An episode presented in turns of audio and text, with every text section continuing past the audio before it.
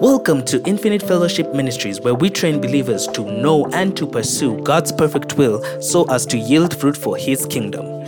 Here is a sermon by Bishop Gobanga J.O. So, friends, um, let us now go to the Word of God. Um, this is uh, Matthew chapter 6, verse 19 to 21. Matthew chapter 6, verse 19 to 21. It feels a bit hot here. I don't know why. Am I the only one feeling that? It's hot? S- sorry? Update was hot. Thanks be to God. Anyway, yeah, let's let's leave God to do whatever He's doing. Um, it's a bit hot, but anyway, we'll see what to do. But we'll nonetheless continue. Friends, you know, I grew up in Kisumu. Can you imagine being in a tent? It's a Sunday service and you're in a tent in Kisumu. You, you, for you, it's an imagination. That was our life. You know, when we're in JCC, a tent, hot, in the month of January. That time, Bishop Mark is, is he's preaching his heart out, and God is moving. Wonderful days. Matthew chapter 6, verse 19 uh, to 21.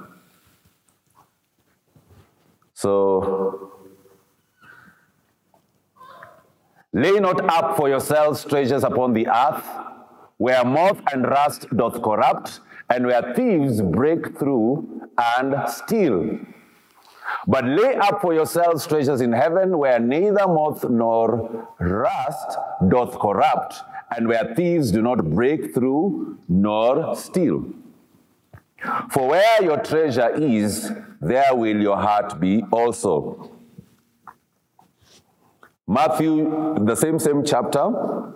We're in the same, same chapter now. We want to read from verse 25 to 34. Same, same chapter of Matthew 6. So we now want to read from verse, verses 25 all the way through to verse 34. Therefore I say unto you, take no thought for your life, what ye shall eat, or what ye shall drink, nor yet for your body, what ye shall put on. Is not life more important than meat, and the body than raiment? Behold the, fo- the fowls of the air, for they sow not, neither do they reap, nor gather into barns. Yet your heavenly Father feedeth them. Are ye not much better than they? Which of you, by taking through, can add one cubit unto his stature? And why take ye thought for raiment? Consider the lilies of the field, how they grow, they toil not, neither do they spin. And yet I say unto you that even Solomon in all his glory was not arrayed like one of these. Wherefore, if God so clothe the grass of the field, which today is and tomorrow is cast into the oven, shall he not much more clothe ye you, O ye of little faith? Therefore, take no thought, saying, What shall we eat, or what shall we drink, or wherewithal shall we be clothed? For after all these things do the Gentiles seek. For your heavenly Father knoweth that ye have need of all these things. But seek ye first the kingdom of God and his righteousness, and all these things shall be added unto you. Take therefore no thought for the morrow, for the morrow shall take thought for the things of itself. Sufficient unto the, unto the day is the evil thereof. Ecclesiastes chapter 9, I'm sorry, chapter 5, verse 10. Ecclesiastes chapter 5, verse 10. This must be Thando, I believe. Yes, yes, Thando. Yes, Ayanza. Mm-hmm. Wow. You're growing. He's now bonding. Eh? I think he's receiving mysteries. Eh? that as I was in the womb of my mother Kadzo, at such a time as this, the Lord was telling me this, baby Thando. He that loveth silver shall not be satisfied with silver, nor he that loveth abundance with increase. This also is vanity. Then we go to the book of uh, Proverbs, chapter 11, verse 28. Proverbs chapter 11, verse 28. He that trusteth in his riches shall, fa- shall fall, but the righteous shall flourish as a branch.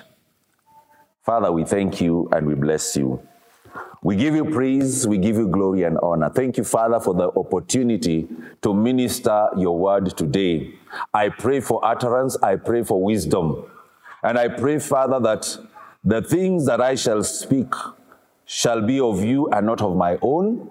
I pray for the understanding and knowledge of whatever I'm going to share today, so that wisdom may be the principal thing in the lives of these dear ones. I give you praise, I give you glory and honor, for it is in Jesus' name I've prayed, believing and trusting. Amen and amen. So, ladies and gentlemen, I want to begin, or rather, I, I want to continue on with the, the third part of the series Money and Wealth, the Instruments of the Heart. Those of you watching at home, maybe this is your first time you're tuning in. I've been doing a series uh, uh, and this is the third part of the series, which is Money and Wealth, the Instruments of the Heart. I begin by submitting to us, church, that what sets you exclusively apart from the rest of mankind is the knowledge, the pursuit, as well as also the accomplishment of your purpose. There is nothing else that will show you as a distinguished person, an individual who is exemplary, except that you are a person who's come to the place where you have the knowledge, you have the understanding, as well as also being able to accomplish your prophetic purpose. You know, those who make the maximum impression and significance in life, those who make that impact in life as well as eternity, these are individuals who discover their purpose at a very early stage. These are people who are fervent insofar as being able to stick with the purpose of God is concerned, and they're willing to pay the price of it. Friends, there is a specific reason why you are born. There is that thing that God has ordained for you to accomplish while you're here on this dimension of eternity, otherwise known as time. And therefore, friends, you must discover what is your purpose as an individual. You must discover the purpose as to why you are created and be willing to pay the price of it. You know, many times people say that I want to know my purpose, but they do not want to pay the price. Friends, let me tell you something. Everything in life has a price to pay. If you're not prepared to pay the price, then be a wishy washy Christian who is nominal. Someone who lives at the lecture but if you are serious about pursuing the purpose of God for your life, then you must be prepared to pay the price, friends. You know, the true worth of an individual is not measured by the amount of money that that person has. The true worth of an individual is actually determined by the object of what you are pursuing. That is not my quote. I'm just lifting it from a, a particular source. Your value is not because of how much you have, it is because you have already determined what your purpose is and you're willing to do what to pursue it. You know, friends, life is not about making money. Life is about making an impact. It's not about you know chasing after money, friends. Okay, money in and you remember I told us in part one, money in and of itself is not the problem. Money has never been bad, money has never been good. Money is bad and good depending on what you want it to express. It is you who gives money the power to be bad or to be good. Hello? So, friends, Your journey in life will be of great impact if you carefully design your purpose as well as also follow it. You must understand that God specifically designed each and every one of you for a purpose, not for purposes. For a purpose. You are not mass produced. Okay? You are not mass produced. God did not gather you together with other members of the human race and He produced you in mass, pro- you, you, and you underwent a mass production, such that when people looked at you, they could see certain defects of the manufacturer. You know, when you go to a shop and you buy a garment and you notice there are certain defects, or you buy a gadget and you notice that there are certain defects of the manufacturer and you return back the product, that is not you. Your nose is positioned where it's supposed to be. Your tongue may appear to be crooked. That is, if at all there's any crooked tongue, I've never seen one. But just in case your tongue is crooked and you're ashamed of showing people your tongue, remember that tongue is fine. That what you call crookedness is your signature. Hello? You know, in this day and age, it is very alarming to see how many young people the world over are busy running after money without having any definite or concrete plans. And I'm sure I'm talking to some of you here. At the back of your mind, you're thinking about how to make money and make more money. And even after you've made money, you still want to make more money. You're making money and making money. You run after it. You hear about a business deal. You want it. You do each and everything possible to get a salary increase. Because to you, you think that when you have money, you have security. But the truth of the matter is that you do not have any concrete plan. You have no definite plan as to how you're going to add value to the world. And that is why it's very imperative that as young people, you need to reorientate yourselves. There is need for a reorientation of your value system. You need to have a renewed thinking approach towards wealth as a young person. Because, friends, wealth is not all about money. Wealth is about adding value. Wealth is about solving problems and leaving the world better than you met it. So if you're going to just go through the motions of life whereby you are born, you went to the same same schools like every other person went through, all the way until campus, you got a job like every other person, as if you're the only person who's been employed. You started making money, you started dating, you got married as if you're the only person who's gotten married, you started producing children or giving birth to children. Every other person has done so, even witches do. Hello? And then you go through and then, and, and then you wait for the peak of retirement. And then you're given a send off package and you go to the village and put up a, a, a, retirement home. And you start living on pension. My friend, you are of no value because whatever you're doing, every other person is doing. Wealth is about solving problems. You must understand that God brought you to this world to provide solutions to the problems because, friends, you will only be rewarded for the problems you solve. Not for every kind of conundrum that you identify. You must solve problems. If it is not solving a problem in church, you're solving it in the marketplace. If it is not in the marketplace, you're solving it within the estate or at family level. Hello? You must be someone who is a man or a woman that is willing to provide value, to add value to your generation. Because money is not everything, friends. Now, one of the things about people who are loaded with poverty, you know, people who are poor, one thing they do is this they move from place to place to look for something to consume. But those who are rich are looking for an opportunity to add value, to contribute something. Poverty stricken people, and when I'm talking about poverty, I'm not talking about money. Please, we are not talking about money here. Poverty is a state. People who are poor, the only thing that they're looking for is to consume. They want to consume, friends. But you know when you know when you're a rich person, and, and you know uh, being rich is not because you've got money, you've got material things. Being rich is a state where you know the kind of value you carry. And you know very well that the moment you express your value, you will be paid, and it doesn't even bother you. You know very well you'll be paid. But people who are poor, they just want to consume. Hmm? You know, a person who has a poverty minds, um, mindset will always think that opportunities are created for him or to her to eat. Because you know, people who are poor, they have a certain form of fear. They, are, they have a certain form of uncertainty about tomorrow. They are not so sure about tomorrow. So for them, what they believe in doing is that they'll keep on hoarding and hoarding and hoarding and accumulate. They live the rest of their lives accumulating and protecting what they have accumulated. Whether it was ill-gotten or sometimes even through hard work. Because I discovered that there are some hardworking people who are still poor.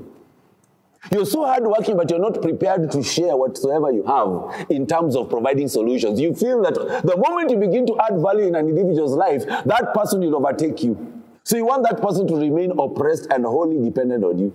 Yep. So all you want to do is to make sure that person is subjected, subjugated to have a mindset whereby he or she looks up to you as a God. Now, as far as I am concerned, such a person is not rich, such a person is poor.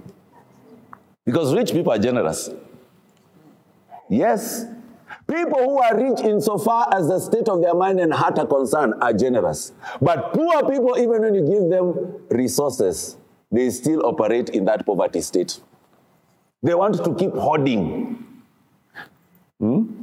Have you ever seen somebody who has a lot of money but is a miser? Hello? Yes. They are as poor as a church mouse, not because they don't have anything, but because they, they operate on fear. Okay? A poor person spends his life living in uncertainty. The person does not live his life based on the fact that there is no money or there is money. This person will invest his time as well as also abilities in escapades and sprees of consumption.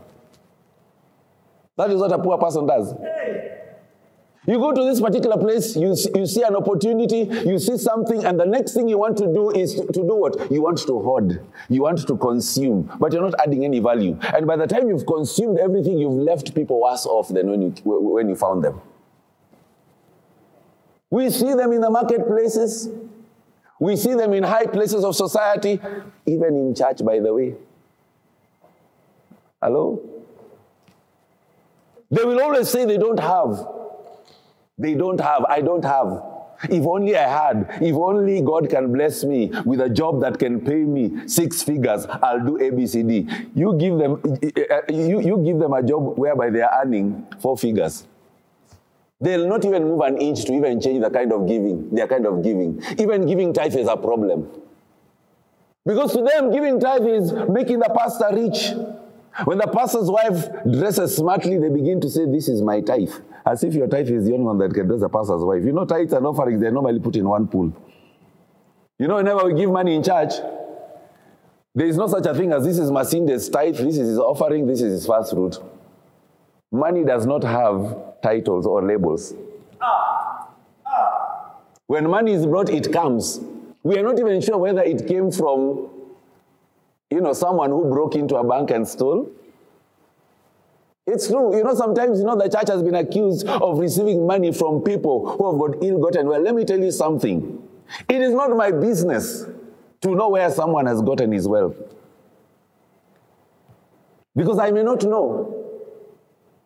I don't have the eyes to see.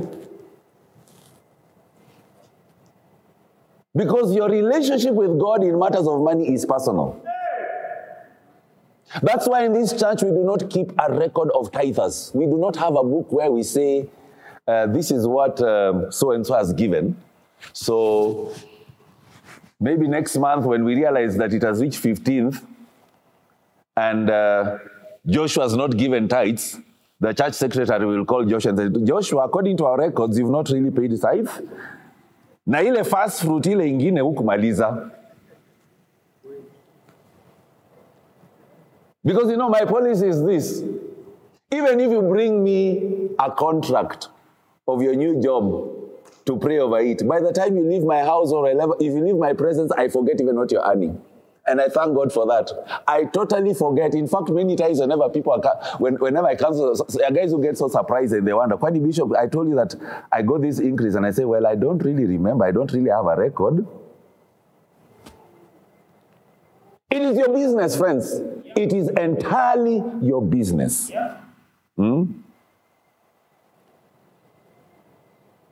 You know, a poor person is a very interesting individual. You know, I've studied this whole thing about poverty and poor people. And I discovered something about poor people. And maybe some of you will agree with me. A poor person will always want people to be his stepping stones to access places where the, he or she will consume and hoard resources. Anytime you see somebody who is poor, one of the things you'll discover this person is looking for people to use. The person will use you as a doormat to access a level where he will not add any value to anybody. He wants that level, he wants that opportunity to do what? To consume everything that he finds. He will not even leave anything. And if there's anything left, he will take the remainder and hoard it for himself. He'll not want that resource to flow to anybody else. That is how poor, poor people operate. You know, poor people spend so much more, as in they focus more on their income. But people who are rich, they focus more on the outcome. Look at people who are poor, even when they're in business. They are more concerned about profits, not because they want to use that profit for anything profitable, even to themselves. They want income because, because income means an opportunity to consume, not even to save. And then if there's anything else left, the person will want to do what? Not to save, to hoard. You know, there's a difference between hoarding and saving. A lot of people who have got money in their bank accounts, and let's be very honest, maybe it could even it could even apply to you. Many people who have bank accounts, save, they, they call them savings and so on. The truth of the matter, that, that money is not for saving. It's, it's, it, that, that money is being hoarded. Because the banking system has been made global, it has been structured in such a way that people have been cultured to hoard. And you're told that your money is safe. My friends, your money can never be safe anywhere on this planet. Let's tell each other the truth. Even if you keep it in, in, a, in, your, in the safe of your house, it's not safe. Okay? As a rich person, you should be more concerned about what will be the outcome of the value that I add in the lives of people. Because you know what happens with rich people is that they first of all discover what kind of value they carry. So they begin to provide solutions to the problems. And in the process of them trying to provide solutions, if providing that solution would mean investing their resources in the same, they will do so. Because they know very well the more they invest, the more impact they'll make. And they know very well that whatsoever comes out in return will be of great value. Hello? You know, the Bible says, Give and it shall be given to you. You see, that scripture is not talking about money. You know, we see it in terms of money. Give and it shall be given to you. Giving is a principle, it's an attitude of the heart. Giving is sacrificial. Giving is investing yourself, investing your life, investing your energy, investing your heart in somebody. Because at the time of need, God will ensure that He will command a unique measure on, of, of, of, of, of investment, which will come from probably even an unusual source. But you know, many times we, when we, when we engage with one another as human beings, whatever we do is that if I'm giving you, next time you should give me. And sometimes, you know, it doesn't work like that. So because somebody is unable to supply to your life, you become very angry, you become very bitter. You hear people saying, Well, I've been supporting this person all this time, blah, blah, blah. Why isn't he not seeing? Why can't he also help me? My friends, it's just because you've done something does not mean you should have an expectation. Hmm? You helped someone go to hospital at the time when that person was needy, and then a, a time comes whereby you probably are going through a very difficult financial situation don't expect the same person will be in a position of assisting you. What if that person may probably be committed financially to other things? How about just allowing God to move the way He wants to move? Yeah. That's why there are people who've actually kept their distance from others, even in church. Because you know, you help people, or rather, or, or, or, or, rather, people help you, and then they have an expectation. I've been in situations whereby I have turned down any any favors from people. Do you know why? Because I do not want somebody to tie me to an expectation. There are people in infamy whom I've actually told politely, no, I do not want this. Not because I don't need, but, but it's because I look at the heart and I know this one might be a problem. Hmm? There are those I remember who did a, couple of things for me in the past. And then, the, and you know, when they did it, there was an expectation. And when I appeared not to respond in a particular way, they became very angry. And they left church. And Bishop was accused. And the truth of the matter is that if you are coming to do something for me, you should do it because, not because I've told you. You do it because you know it is right. Not because I have to do it. Because then what difference is there between we who claim to be believers and those of the world? People of the world do that. Hmm? Church is not a place for merry-go-round. You know that's what, how, how people operate in church? Church has become like merry-go-round. We want the church to run like a chama. Hmm? Why didn't so and so contribute when it was my time? And yet wakati ilikuwa wakati wake nilitoa pesa. That is what is happening in church and that's why you find that some people fear even supporting because you see the challenge is this we are acting as though church is merry-go-round. Church is not merry-go-round, friends. The question is then, why were you giving? That's where, and, and, and, and, and you know, many times, even when we put our offerings and tithes into the offer, offer to the bank, or when we wire it into the, into the bank account, when God looks at your heart, He can actually tell that you've not let go of your tithe. You've not let go of your offering. It is in the account, but you know, you've also put yourself in the church account, monitoring the activity of your tithe and offering. Uh-huh. Waiting to see, will there be a time whereby you'll probably need to buy a particular gadget or you'll move houses or you get this and that? And then when it doesn't happen, you know, people in church do not love the pastors in this church, they are this and that and that. Because you monitor. You monitor the amount of money in the church account. Even though you do not know what is in the church account, but somehow there's a way in which you just see. You just see your money, and you're hoping that by the time when it is your opportunity to, to, to benefit, you'll still expect the same same amount of money to come plus something else on top. Let's be honest,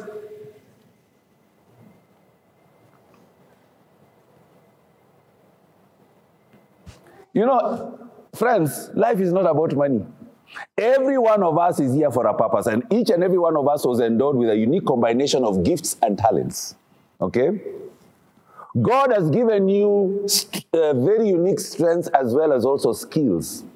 Each and every one of us has been endowed with a personality as well as also experiences from where we can draw on. Not just to elevate our own lives, friends, but to lift the lives of others. If life is about elevating me and me alone and forgetting you, then I am living in vain. Do you know many people when they leave university? They leave university poor than when they came. Because they run after money to increase their consumption. A lot of graduates in this country, I meet graduates and you know, you, you, you begin to wonder then why did this person go to school? This person is looking for an opportunity that has money, not an opportunity to add value. And the reason why this man or this woman wants money is to consume, not to invest, not to add value. Does that say something about a few of us here, if we are honest, the time when you left college? You left university because you wanted money, not because you wanted to add value. You, you left university thinking that you're going to be made a manager. Who said that you'll become a manager because you've got a degree? My friend, there are too many guys who have got degrees. Hmm? You don't want to start low. You do not want to learn the importance of stewardship. You do not want to submit to authority. After six months, you know what? You've left. If it is the infamy lingo, grace has lifted. You move to another job. Many millennials cannot stay in a job opportunity for more than a year.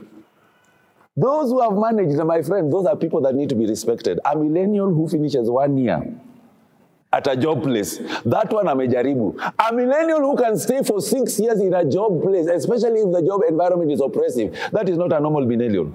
That millennium, his intelligent quotient is almost like that on our 40 year old.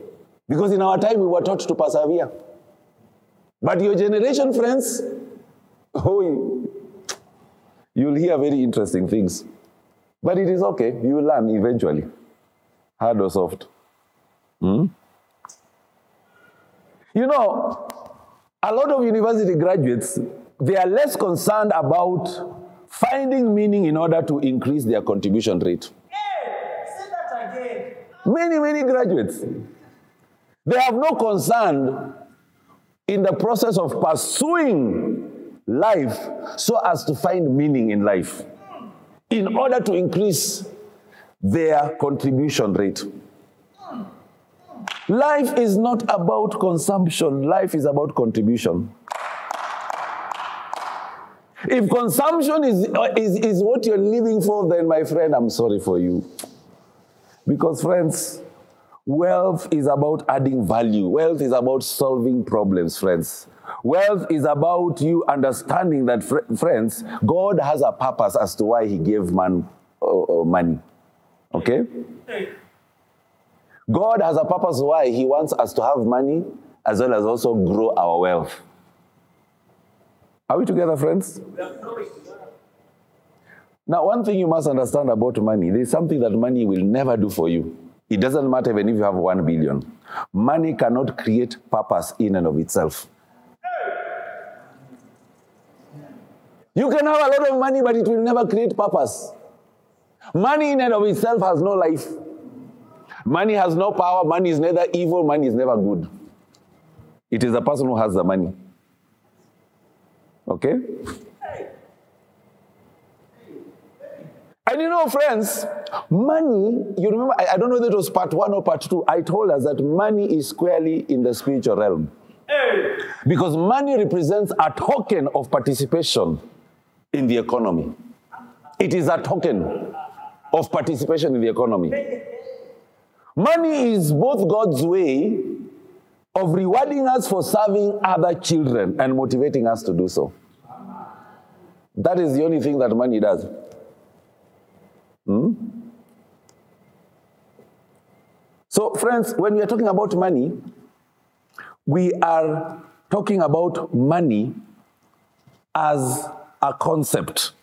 Okay? We are not talking about dollars. We're not talking about South African rand, Kenya shillings, Uganda shillings. Okay? We're not talking about the yen. That is not the thing that we're talking about. We're talking about money as a concept. Okay?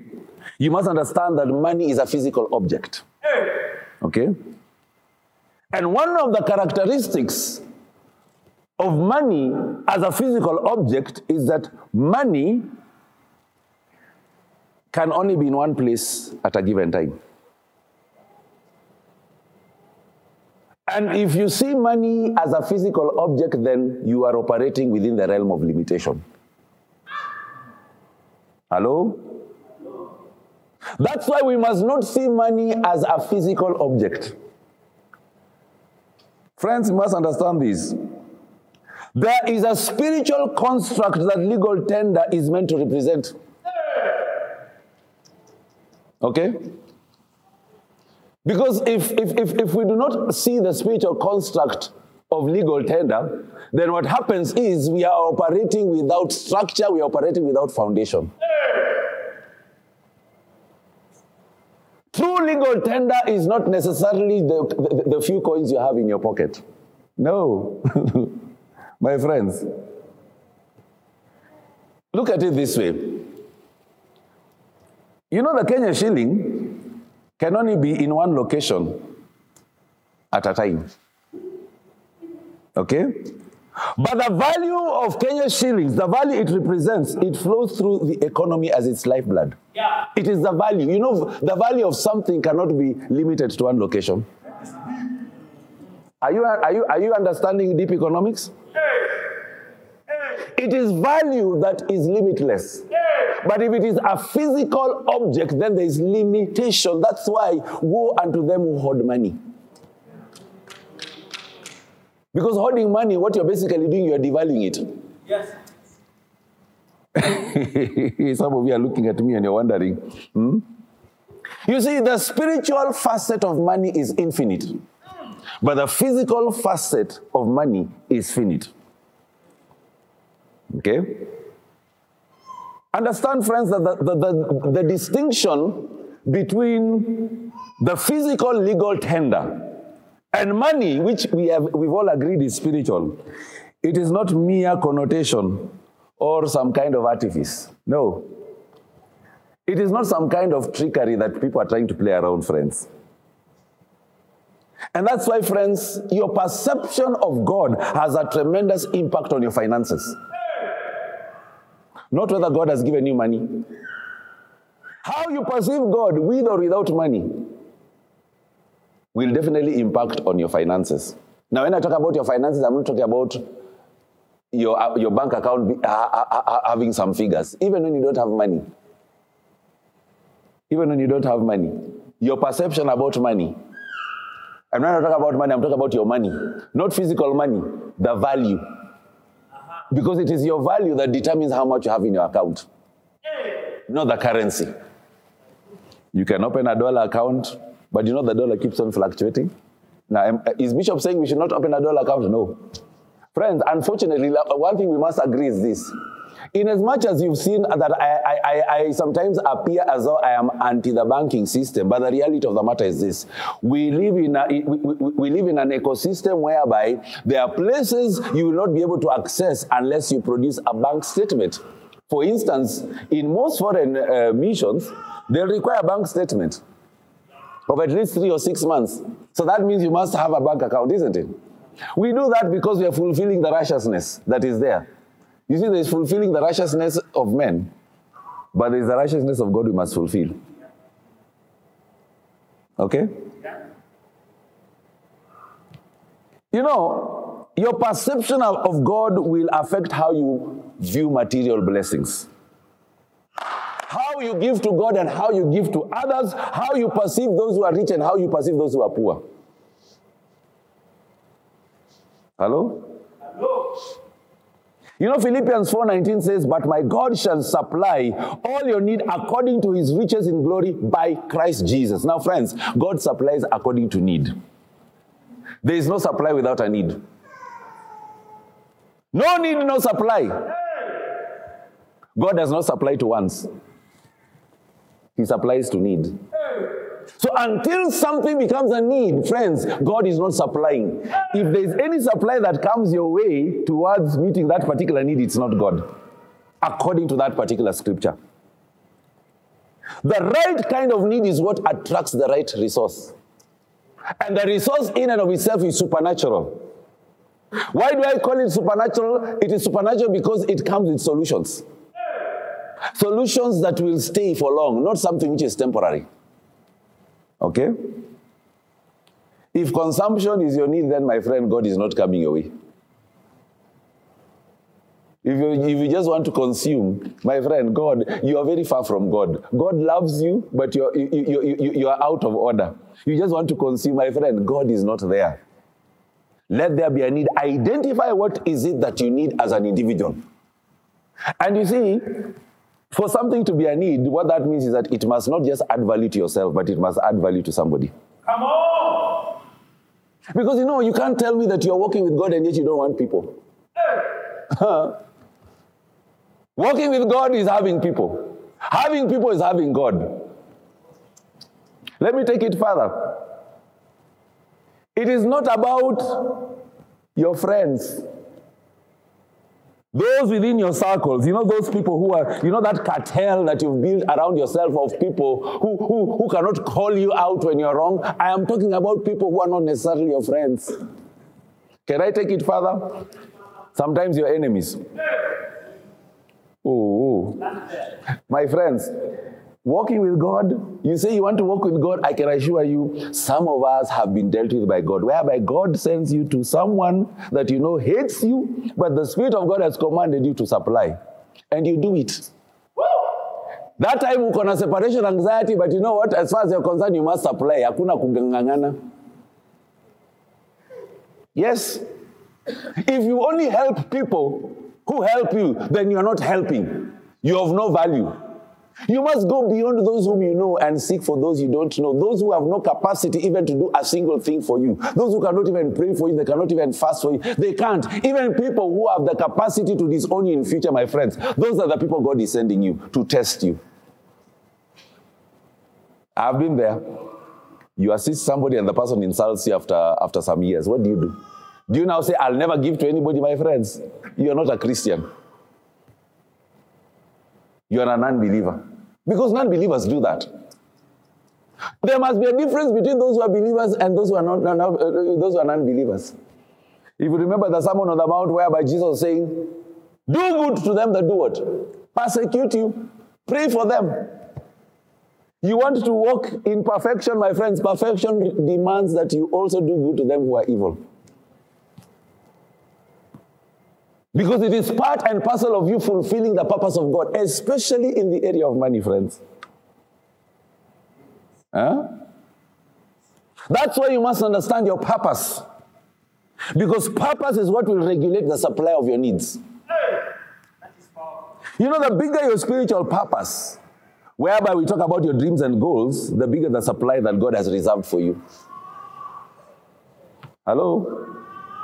You know, the more resources you need to accomplish God's sublime purposes, the bigger will be your supply. And that's why, friends, a life which is needless is unproductive. In other words, a life that has no need of God and therefore no need of people, that life is unproductive. Because when you say you need God, it means you're saying, telling God, I need people. Now, not I need so and so because I feel this person can be of benefit to me. No. You need someone to whom you can become benefit to. Hello, church? That's why you should never view money as a physical object. Because money is spiritual. The moment money be- it becomes physical, then you, you, are basically saying that, man, that there is limitation. Yeah? And you know, if money is finite, then you can only accumulate more and more of it by taking it, taking it away from somebody. If money is physical, then the only way out, since it's physical, it means that, it, it, that this, this money has the, it has a propensity to do what? To go away. So why not, why not go to Koi and snatch what she has? That's what a lot of people are doing even in business. You undercut somebody because you think that when you have more and more cash into your account, you have an advantage. The truth is that you have no advantage. What if that bank collapses? You start a business, and, and, and the, the next thing you hear that that business has been run down. You import goods from abroad, and, and, and the ship is sunk by a submarine. And you had invested everything there, you will die of heart attack. A lot of people die of heart attack because, of, because that's where they bank their hopes on. Friends, it's interesting. Hmm? You know, you do not have to rob somebody in order to make yourself rich. Hmm? You don't have to rob anybody. And you know, being rich is not bad. And I'm not one of those people who will tell you it's not good to, f- f- for you to become wealthy. Wealth is necessary, my friends. Without wealth, we can't worship. Read your Bible very well. In the Old Testament, when Pharaoh said that, you know what? You can go, but leave everything. Leave the cows, leave, you, and, and, and you know, Moses said, we are not even leaving one hoof. Because God expects those resources to be used to offer sacrifices to Him. That is why the gold and the silver was taken away from the Egyptians and their economy collapsed. Because that was what was going to be used to build the tabernacle. So, friends, if God has given us stuff, my friends, it's because years to come, this is what He is looking at. So, if you're not looking beyond 2022, if you cannot see beyond 2030, my friend, you're living in vain. It's better if you died. Ouch. Bishop, that is wrong. That is being insensitive. I like to be blatant. I like to be abrasive. And sometimes there's a, there's, there's a degree of brutality in how I speak. Not because I am insensitive. No, it's because I have to share with you reality. I don't want to lie to you now. Give. Give. Your container is coming. Sow into this anointing. My friends, we don't sow that way. You have to sow with knowledge. If there's no knowledge, my friends, it doesn't matter how much you bring to me. Bwana nitakula hiyo pesa. Na kuna container. So afadhali hata badala mimi kukudanganya ati kwamba kuna container, sio tu niletee tu do. Niende grill shack iko tu hapa karibu. Good choice. No, I'm just being honest. You know, we have to tell each other the truth. Okay? So never operate in that deluded belief that money is physical. Okay? Because what happens is that you, you'll find yourself being caged into the economic system that controls the world, whereby you are made to think that for you to earn more, you must take from others forcefully. Money is spiritual. And you know, because of the spiritual aspect of money, the spiritual reality of money is that it is capable of being in many places at the same time. Does that make sense to you?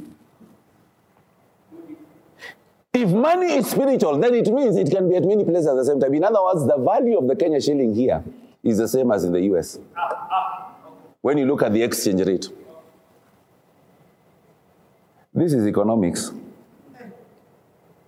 The value of the Kenya shillings right now here in Kenya is the same is, a, is of the same same value when you go to Dubai. In terms of the exchange rate. Hmm? You see, when you go to Dubai and you, and you see an Arab holding, uh, holding a Kenya shilling note, that note does not have value. That note in and of itself. It is, it, it, it, it- the value comes as a result of the exchange rate. Exchange rate, when I, when I talk about exchange rate, we are talking about goods and services. Hello, guys? So money is not physical. Believing that money is physical is a fatality on people's bank accounts. It is most ludicrous. Okay? Because you know, friends, such a belief in the fact that money is physical, what it does is that it robs you of the ability to, to, to participate in business ethically. Aha. Hmm? Aha.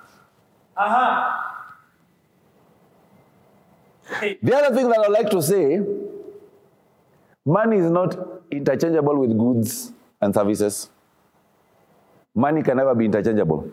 Money can only be exchanged. You can only exchange money with goods and services. But you cannot interchange money with goods and services because the cost and value are not the same thing. Ah,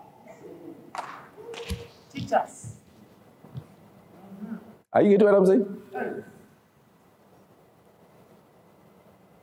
You know, because as I've shared, wealth is spiritual.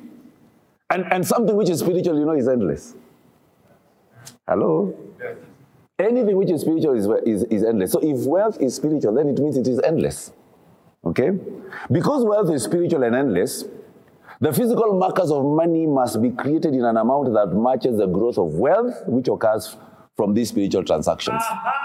Hey. Does that remind you of your economic class? Hey. Very well. You know, most governments all over the world, what happens is, is that they struggle to mint the physical amount of legal tender that equals to the growth as well as also wealth. And that is why, friends, too much physical money leads to inflation. Less of physical money is deflation. And that is why, you know, trying to strike that balance between inflation and deflation is not a very, very easy thing for most economists. Okay?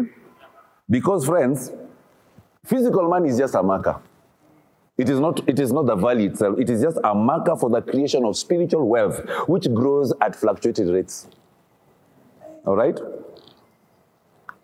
Because, friends, the spiritual growth of money never fluctuates. The physical growth of money is perfect. The spiritual one. But physical one will fl- fluctuate. Hmm? Because, friends, the spiritual growth of money represents all of the goods, all the good that has been created. Okay? In terms of all the economic interactions.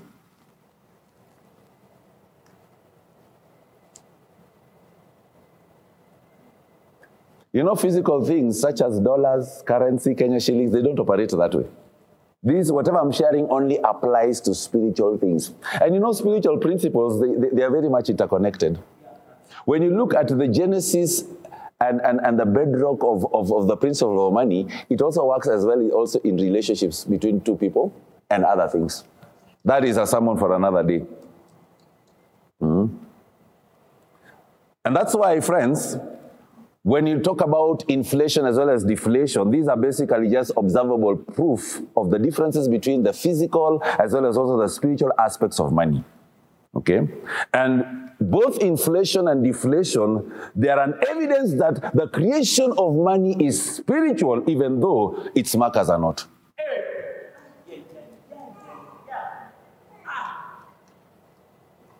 That's why, in observable terms, you can see that there's a tension between that which is physical and that which is spiritual. Okay? In quantifiable terms.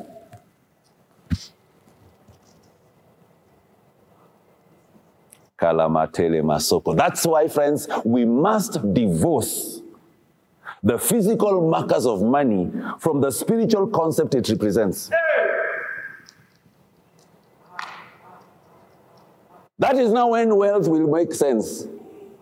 But as long as you're holding on to the physical markers, my friends, you're not wealthy. You're a consumer. And you're useless.